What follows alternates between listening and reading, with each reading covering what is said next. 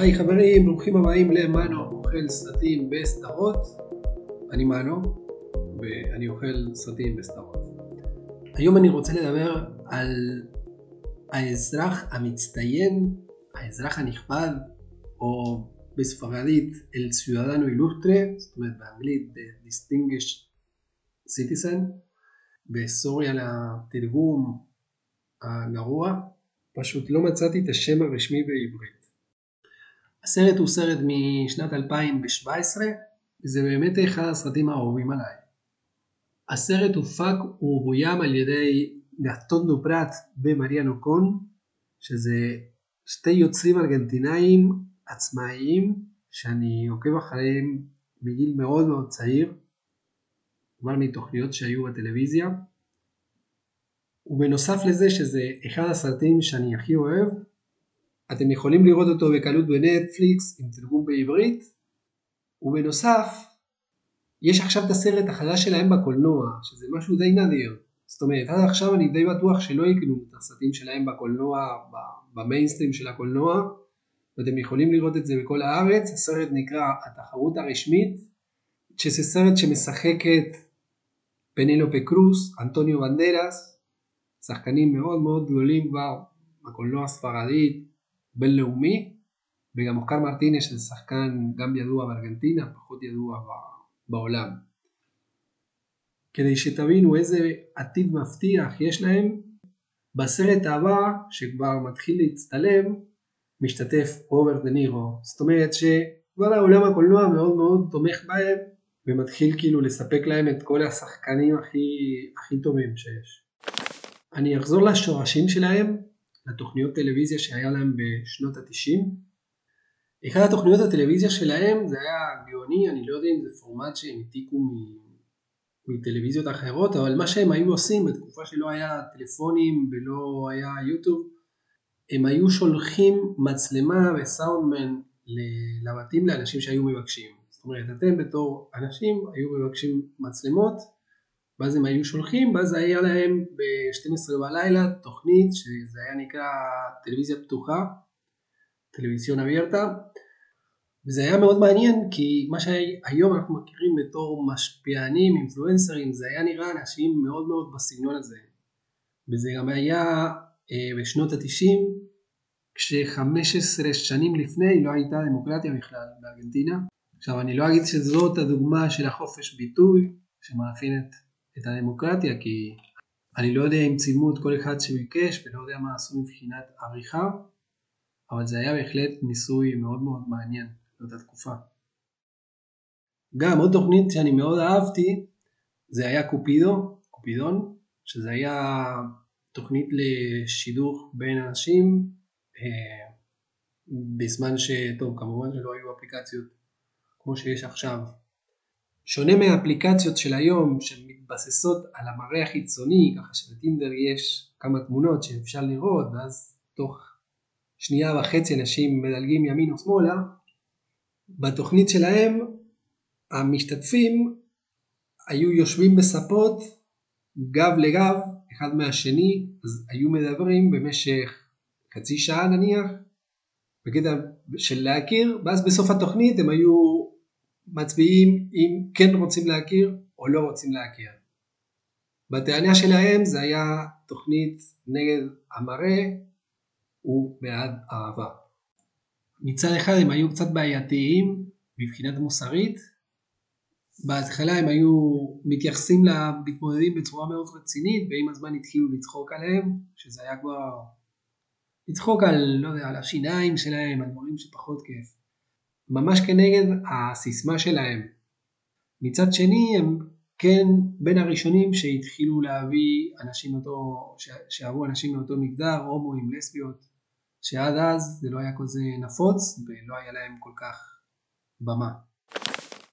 במקרה של הסרט הזה, האזרח המצטיין, אני אקרא לו, יש שלושה נושאים שאני אתייחס אליהם.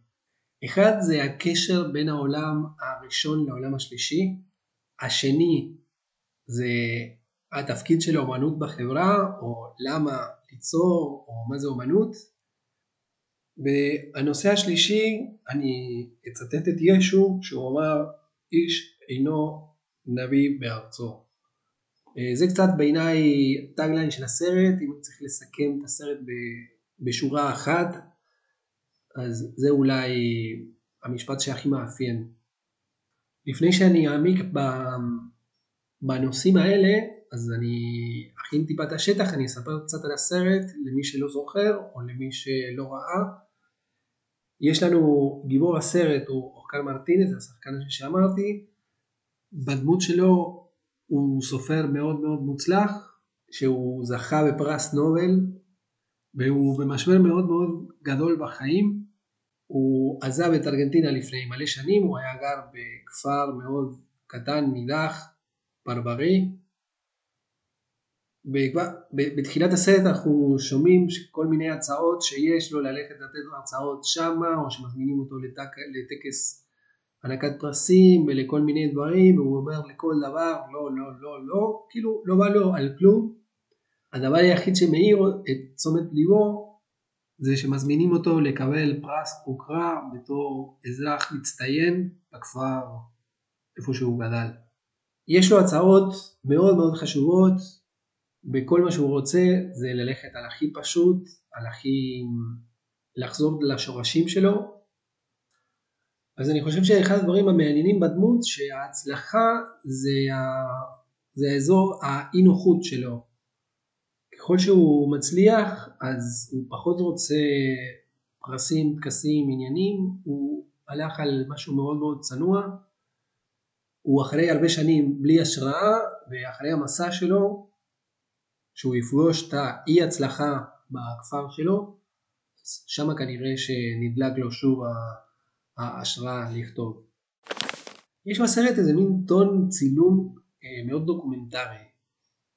אה, למשל, רוב הסרט הוא מצולם עם מצלמה ביד, זאת אומרת אין חצובה, אין dolly או תנועות מצלמות כאלה משוכללות של הוליווד, אין רחפנים, אין כלום, זה רוב הסרט מצולם כתף מה שנקרא, שזה זוג צילום שהוא יותר מאפיין את הדוקומנטרי כי, כי אי אפשר עכשיו לסחוב עם כל הדברים האלה, אז כן נותן טון יותר ריאליסטי לסרט, שזה משהו מאוד מאוד יפה בעיניי. וגם בגלל כל מיני פרטים שיש בסרט. אה, למשל, כשהוא מגיע למלון, מתישהו כאילו רואה פרסומת בטלוויזיה, משהו מאוד מאוד ביזארי, על שרבה מטה, על אלגמטה, שזה משהו שכן קיים, כן היה קיים במציאות, שזה חליטת מטה עם התכונה שהיא מבזה. ולחליטה הזאת היה פרסומת מאוד מאוד מצחיקה, מאוד מאוד ביזארית, וטוב, חלק כאילו מה, מההומור שיש בסרט וחלק מהתיעוד שיש בסרט, כי זה משהו שכן קיים. ויש כל מיני פרטים ביזאריים ברקע, שאני חושב שהם נותנים הרבה אמינות לסרט. למשל, כשמחכים לו בשדה תעופה בארגנטינה, רואים ברקע ליצן. למה יש את הליצנים האלה ברקע, אין לי מושג, אבל זה פרטים יפים בסך הכל. אותו דבר גם כשהוא מגיע לכפר תמיד יש שוטים שיש כלבים נטושים כאלה ברחוב, כלבי רחוב, שפה בארץ אנחנו לא רגילים לראות אותם, כאילו אין כלבים ברחוב פה בארץ. אבל אה, שם תמיד יש.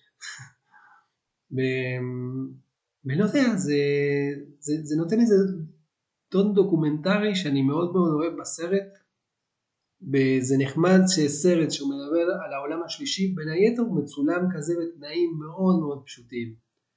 גם מבחינת צילום אמרתי זה הכל מהכתף בלי חצובות וזה גם הכל בפוקוס זה עם צמצם סגור כזה או עם עדשה כזאת שהיא קולטת את הכל בלי, בלי לטשטש את הרקע כמו שעושות המצלמות עם צמצם פתוח.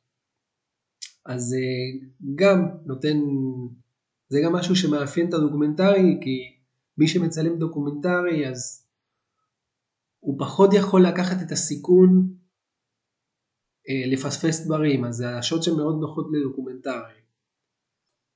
היום יש גם הפקות של דוקומנטרים ש... שכן יש את העומק שדה ויש גם את הטשטוש הזה של הרקע, אבל אה, זה יותר הפקה. כן עלול לגרום לפחות אימון לסרט, לראות אה, דברים כאלה. כמה שזה יותר יפה, אני חושב שזה על חשבון האמינות. מה שקצת מפריע לי, וקשה לי להסכים איתו, למרות שאני, יכול להיות שאני קצת מסכים איתו, אבל מפריע לי גם להסכים איתו, זה היחס כלפי העולם השלישי. זאת אומרת, הם מציגים שם בסרט את העולם השלישי כמשהו ברברי, כמשהו של אנשים מאמינים עם הרבה שחיתות ועם הרבה אלימות. גם אם זה אמת, לא נוח לי עם האמת הזאת.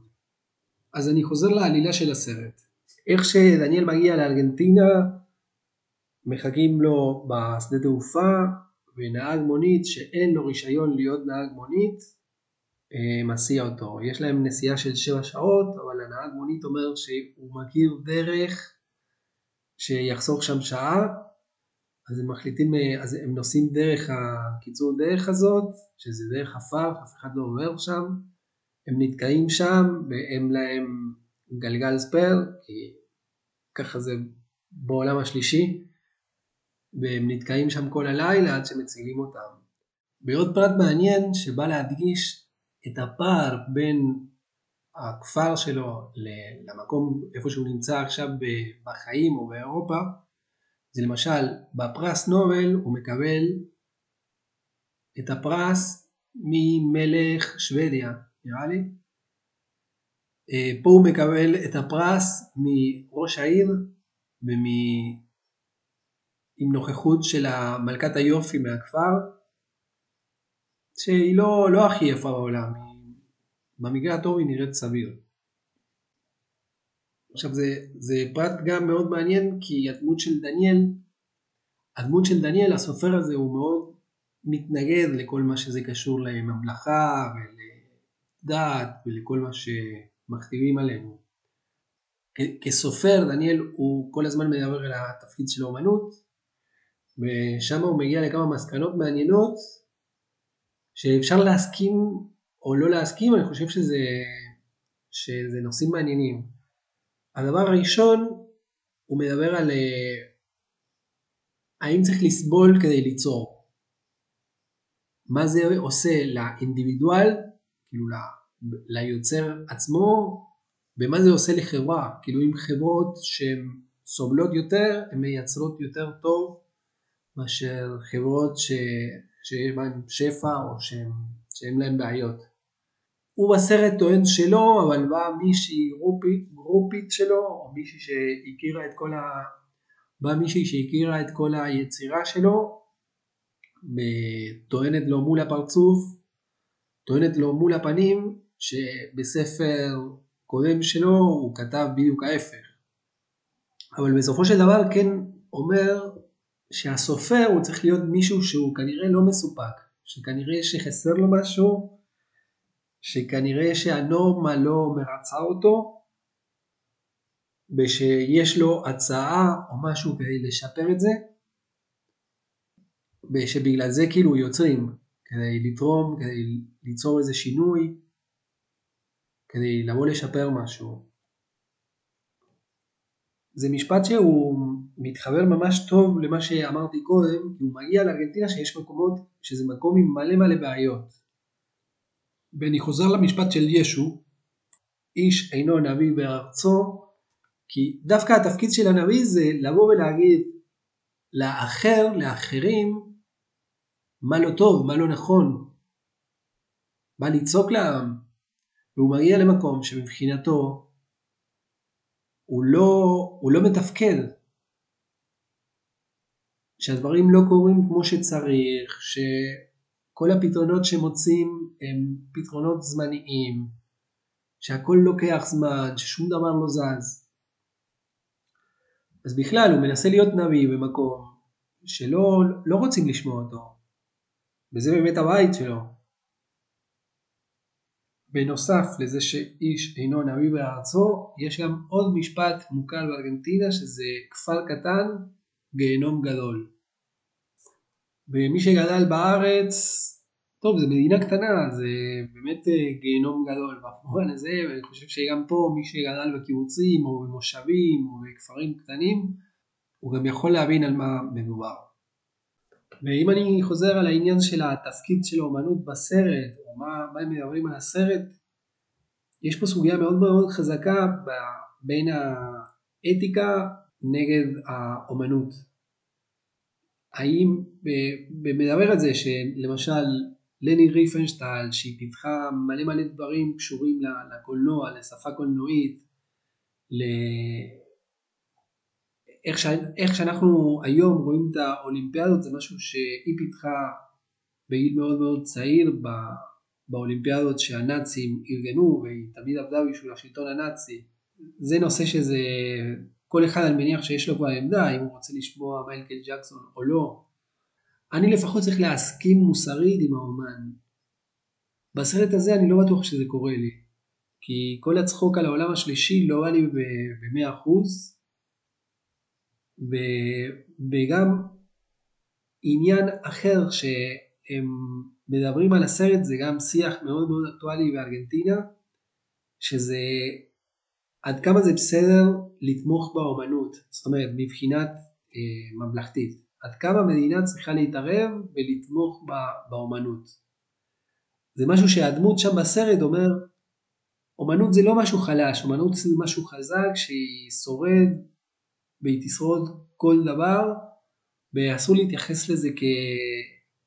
כמשהו מסכן שצריך עזרה, ומשם הוא מתגלגל כאילו למשהו שזה גם מעניין, ששבטים אינדיאנים שהם חיו בחופש, לא היה להם מילה כדי להגדיר את החופש. וזה משהו מעניין דווקא בישראל, שכשאנחנו רוצים להגיד היי למישהו, אנחנו אומרים לו שלום. ועכשיו אולי פחות, אבל בתקופות שהכי הרבה מלחמה היו הכי הרבה שירים של, של שלום. אולי יש בזה משהו. זאת אומרת, אולי אנחנו שרים לשלום כי, כי יש לנו מלחמה בעצם. והעניין הזה של לתמוך באומנות או להיות מוסרי נכון בתור אומן, במה התפקיד של המדינה ומה התפקיד של האומנות, בסרט מעמידים את, את דניאל לתוך דילמה שבא איזה מישהו נכה ואומר, שמע, הוא בא, בא ומבקש ממנו כיסא גלגלים לילד שלו. עכשיו הוא אומר, זה לא בסדר אם אני אביא לך את זה, כי מי שצריך להביא לך את זה זה השלטון, לא אני.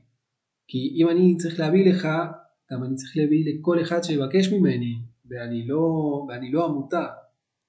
עכשיו, הוא בא עם נאום מאוד מאוד קשוח מבחינת מוסרית, שהוא לא מסוגל לעזור למישהו ש... זקוק לעזרה, שמבחינתו להביא לו את הכסף לכיסא גלגלים זה לא big deal, בהמשך הסרט הוא כן מביא את זה. אז זה מעניין כי, כי זה חלק מההתפתחות של הדמות, שהוא בא עם, מאוד, עם נאום מאוד מאוד קשוח והוא קצת נהיה טיפה יותר רך. טוב אז אני רוצה עכשיו לסכם קצת למה, למה כל כך אהבתי את הסרט הזה. וזה באמת סרט מורכב שיש לו מלא מטאפורות פנימיות בתוך הסרט שהן עובדות מעולה. וזהו, סרט הוא עם מלא הומור, סרט שונה, סרט עם זמנים מאוד מאוד יפים. יש הרבה הרבה שליטה שם על התסריט, שום דבר לא באמת מקרי, למרות שיש מלא מלא פרטים שהם נראים במקרה. הכל בא לתמוך במסר של הסרט, שאני לא בטוח מה הוא, אבל לאמירות כלפי האומנות וכלפי העולם השלישי. ואני לא יוצא עם מסקנה מאוד מאוד אדוקה, מאוד סגורה, אני חושב שאני יוצא ממנו עם יותר שאלות מאשר תשובות, וזה סבבה. זה כן משהו שמאוד מאוד עוזר לי להתבגר, כי הוא מטיל ספק על מלא דברים שמבחינתי קל לי יותר להאמין בהם. זאת אומרת, זה זה נחמד לעשות ביקורת כלפי המקום שבו נולדתי, או מקום מאוד מאוד דומה לפחות, גם כלפי התפקיד של האומנות, אני חושב שהוא מעלה שם שיח מאוד מאוד מעניין, גם אם אני לא מסכים ב-100%, גם אם אני לא בטוח אם אני מסכים ב-100%. וזה אחד הדברים שאני הכי מתגעגע באומנות, זה לראות דברים שהם נראים לי מוזר לעין, שגורמים לי מחשבה, שלא שאני לא חייב להסכים איתם בכל מה שקורה שם. כי האופציה השנייה זה מה שאנחנו מקבלים כל הזמן. היום מפיקים את הסרטים הכל על ידי אלגוריתם, שהם יודעים טוב מאוד מה אנחנו אוהבים, שהם יודעים טוב מה אנחנו מחפשים, שהם יודעים טוב מה החברים שלנו אהבו. אין משהו שיאתגר את הטעם, אין משהו שיאתגר את הרגשות שלנו ואין משהו שיאתגר את, ה... את החשיבה שלנו באמנות. אז בגלל זה אני כל הזמן מנסה קצת לברוח מנטפליקס. נכון שהסרט הזה הוא נמצא בנטפליקס, אבל זה לא הפקה של נטפליקס עצמה. וגם העניין הזה של נטפליקס זה אולי לחפש את ההפקות הקטנות, כי את ההפקות הגדולות הם בטוח הולכים על בטוח, שבמקרה הזה זה אלגוריתם. אז הגענו עד סוף הפרק, תודה שהגעתם עד לכאן. בפרק הבא אני מתלבט בין כמה אופציות, או לעשות איזה סיכום אמצע העונה, של משהו שאני לא יודע אם זה אמצע העונה בכלל, של הפודקאסט הזה, או לדבר על הסרט שדיברתי בהתחלה, הסרט שנמצא בקולנוע, התחרות הרשמית, או לראיין את ערן פז, שהוא יוצר קולנוע ישראלי דוקומנטרי, אמ, בין היתר הוא עשה סרט שהוא נמצא ב-yes, סרט שנקרא ואני הייתי שם, סרט של לפני שנתיים, אז נשמח לדבר איתו על דברים שקשורים לעולם הדוקומנטרי, על להפיק פה בארץ, על לעשות סרטים שהם לא נוחים לחברה. ועוד סרט שאני שוקל לדבר עליו זה ליקורייס פיצה של פול תומאס אנדרסון, שראיתי אותו חצי אמרתי וואו זה סרט מושלם אני צריך לראות אותו שוב. פשוט מה שקרה לי שהתחלתי סדרה של שבע עונות וראיתי את שבע העונות ברצף. בגלל כל הג'אנק שדחפתי כל הזמן הזה לא יכולתי לראות תוכן איכותי שבא לי לשתף איתכם. יאללה, נתראה בפרק הבא מתי שזה יצא ויאללה, תהנו.